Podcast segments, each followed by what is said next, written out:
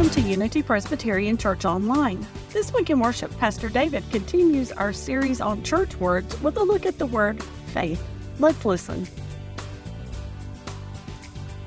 Well, I am training for my next half marathon. I'm hoping to do it in December. I've done two before, but this one's different from the ones I ran before because I've taken about a two year gap from really running uh, long distances. Now, you might remember I have a two year old daughter. So do the math, figure out why I stopped running for at least so long of distances, and you'll figure out, yes, that's an intense stage of parenting. But I really enjoy that that time and that training and everything that comes along with it.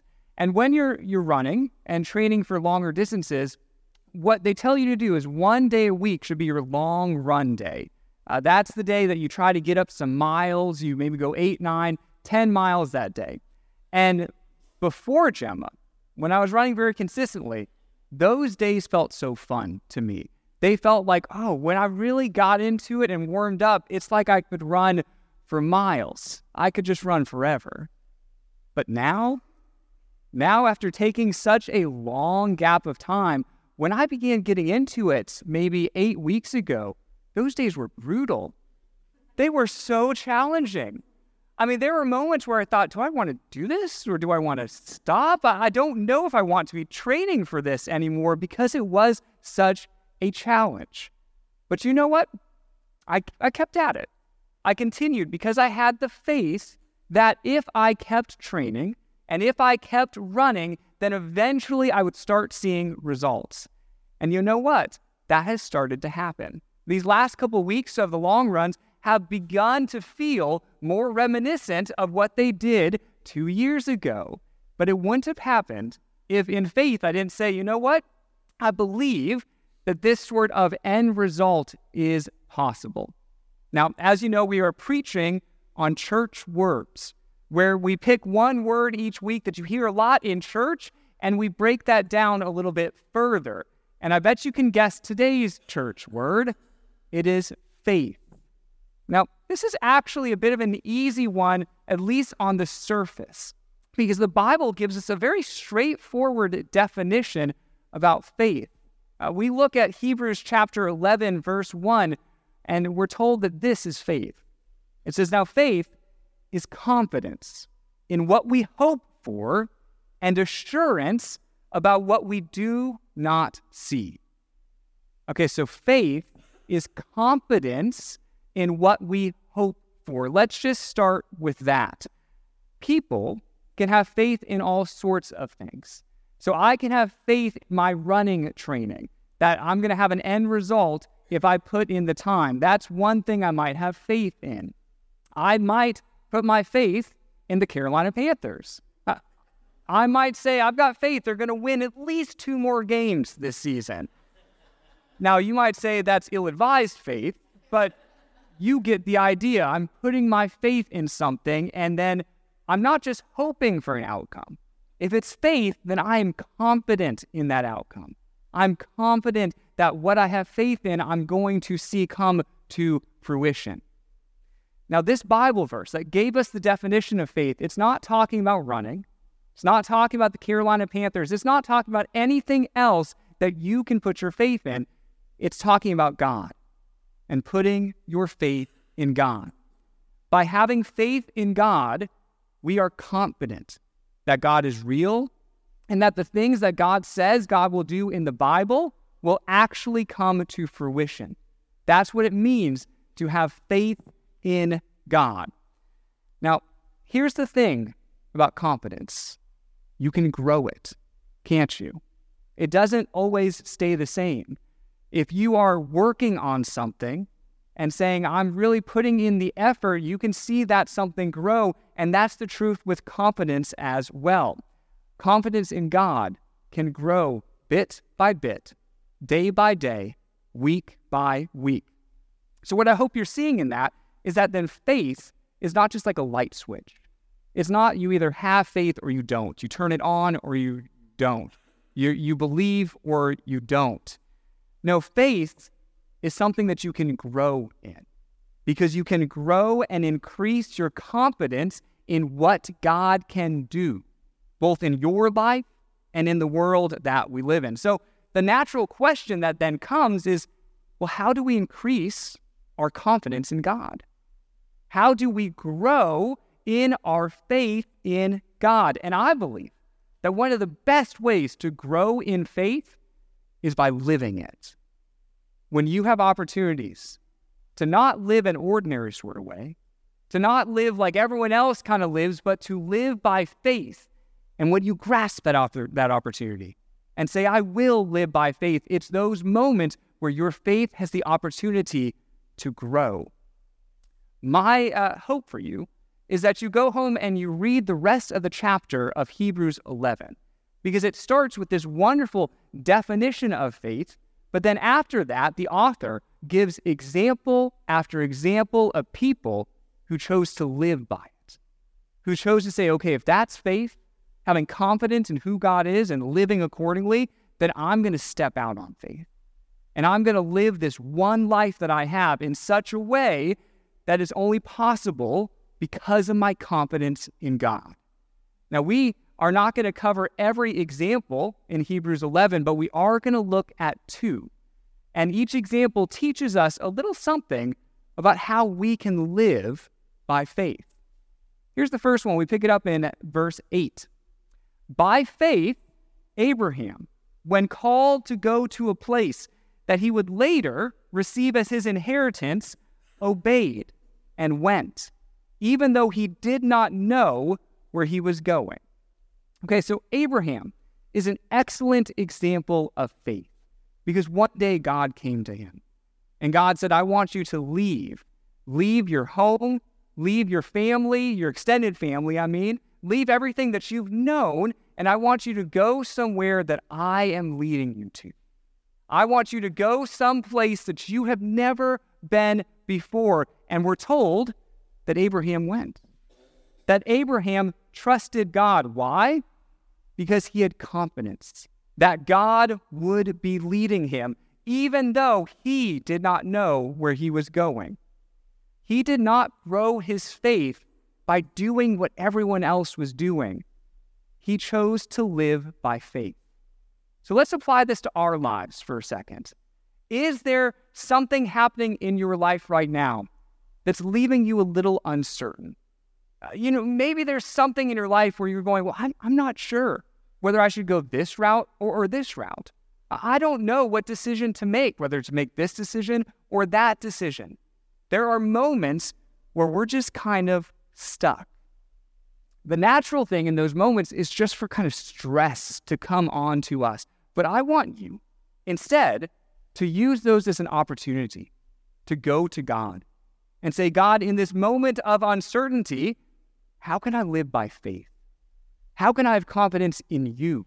God, how can you lead me and me have enough trust in you to actually follow, just like Abraham did? We can trust that God is with us. God is leading us even when we're uncertain where we are going. Here's another example. It comes from verse 23, a little later on. It said, By faith, Moses' parents hid him for three months after he was born because they saw he was no ordinary child, and they were not afraid of the king's edict. Okay, so Moses was born in a violent and dangerous world where the king was deeply intimidated by the Israelite people, so much so that he ordered that every Israelite baby boy who was born should immediately be killed.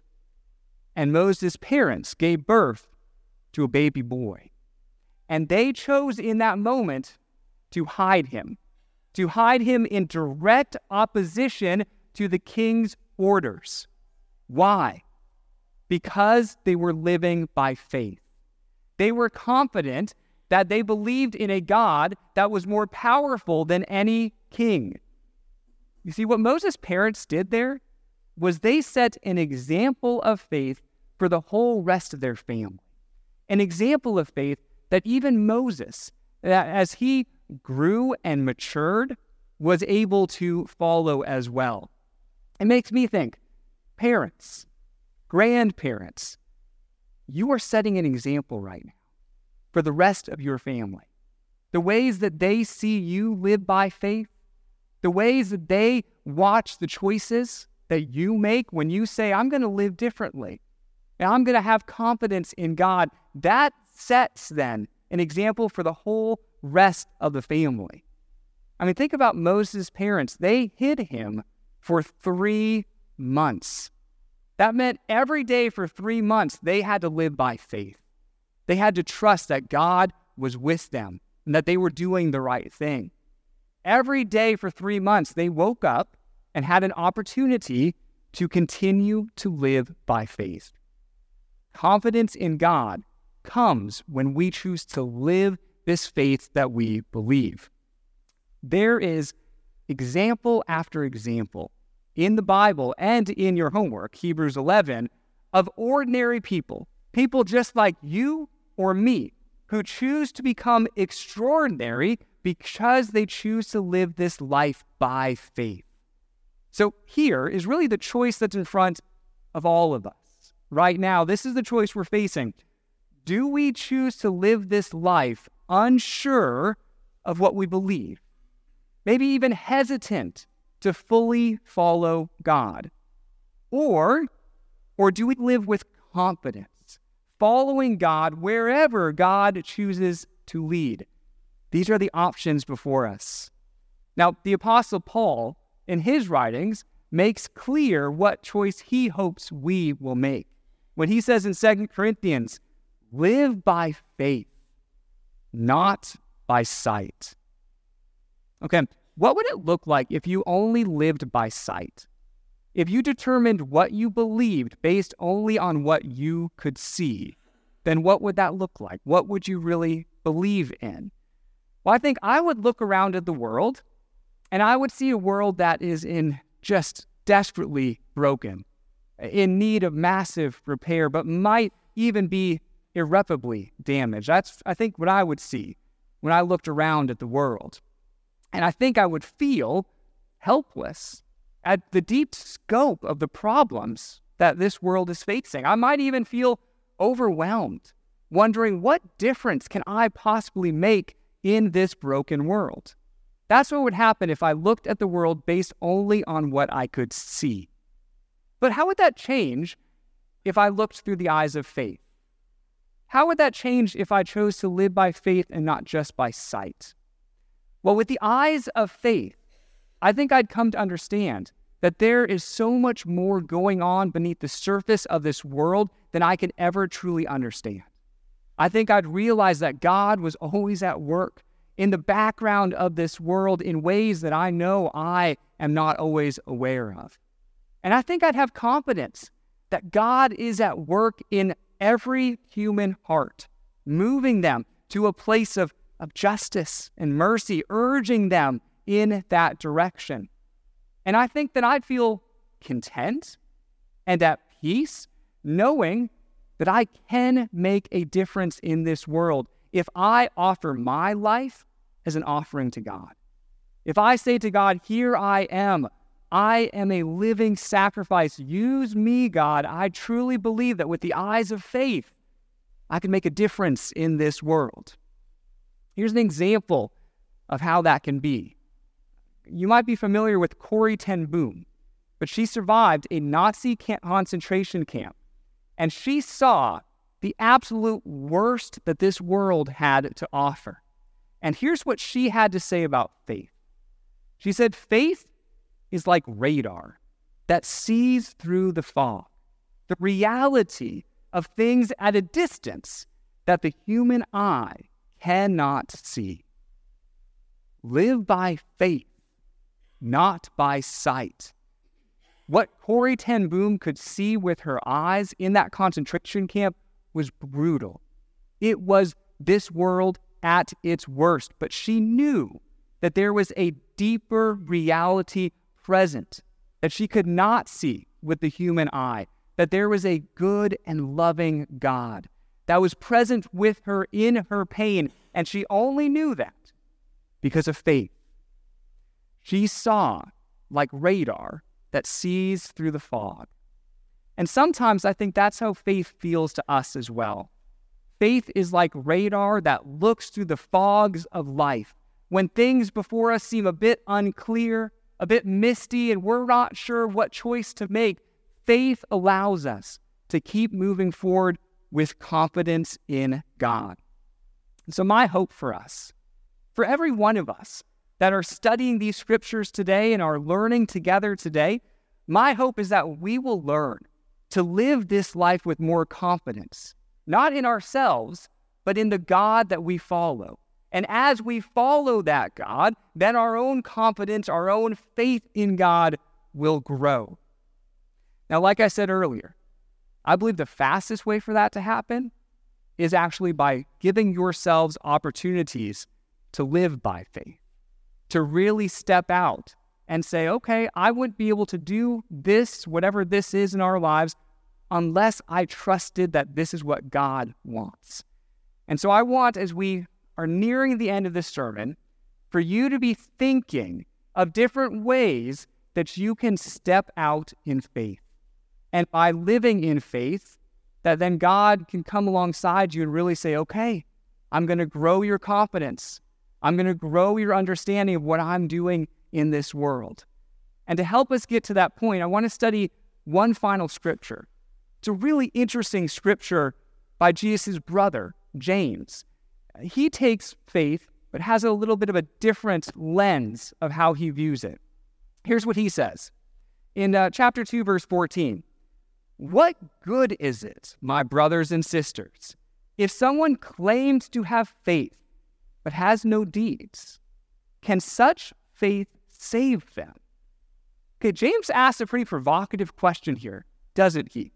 He says, What if, theoretically, someone had faith in God, right? They claimed to believe in God, but they never really acted on that belief.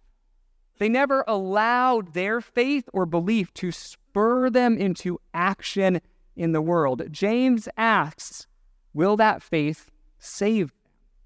Well, in order for us to, to really answer that question, he gives us a fictional scenario. He says, Well, suppose a brother or a sister is without clothes and daily food. And if one of you says to them, Go in peace, keep warm and well fed, but does nothing about their physical needs, what good is it? In the same way, faith by itself, if it is not accompanied by action, is dead. Okay, so in this fictional scenario, I want you to imagine uh, that you personally know someone who has only the clothes on their back and who has nothing to eat that day. And in this fictional scenario, you've got all the clothes in the world and you've got all the food that you could possibly want to eat, and you also have faith in God. But this person's faith only compels them to use words and not action. Go in peace, the person says. Be warm and well fed. Those are words without action. And James, when he looks at them, says nothing good will truly come from those words. Remember what faith is faith is confidence in what God can do. And so, as we seek to grow our faith, we should give God opportunities to act through us. We should say, okay, God, I see that there are lots of needs in this world.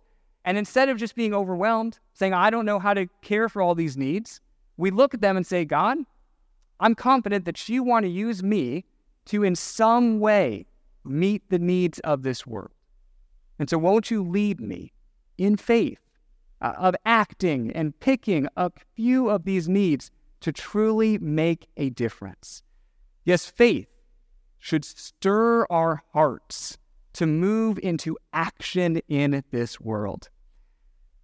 So, I think James would really encourage us to ask ourselves a question How is your faith encouraging you to act and to make this world a better, more godlike place? Because when you put your faith into action, your own confidence in God will grow. I mean, think of all of the people who went from ordinary to extraordinary simply because they chose to live this life by faith. We've got a whole list of them in Hebrews chapter 11. And that list includes Abraham and Moses and Joseph and Rahab, and it goes on and on and on. Your name should be included on the end of that list. That is the opportunity in front of all of us. We get to live this life however we want to live it. And what if we said to God, okay, in faith and confidence, I want to live this life for you. Use every part of me to make the difference you want to in this world. What would our lives look like? What would the community of faith that we belong to look like if we all said together, we are going to live by faith and not by sight? How would the world change? Well, my belief is that God, that's exactly what God wants the community of faith to do together. Amen. If you would like more information about Unity Presbyterian Church, please visit our website at www.unitypres.org or visit us on Facebook. This is the Unity Presbyterian Church podcast. Have a great week.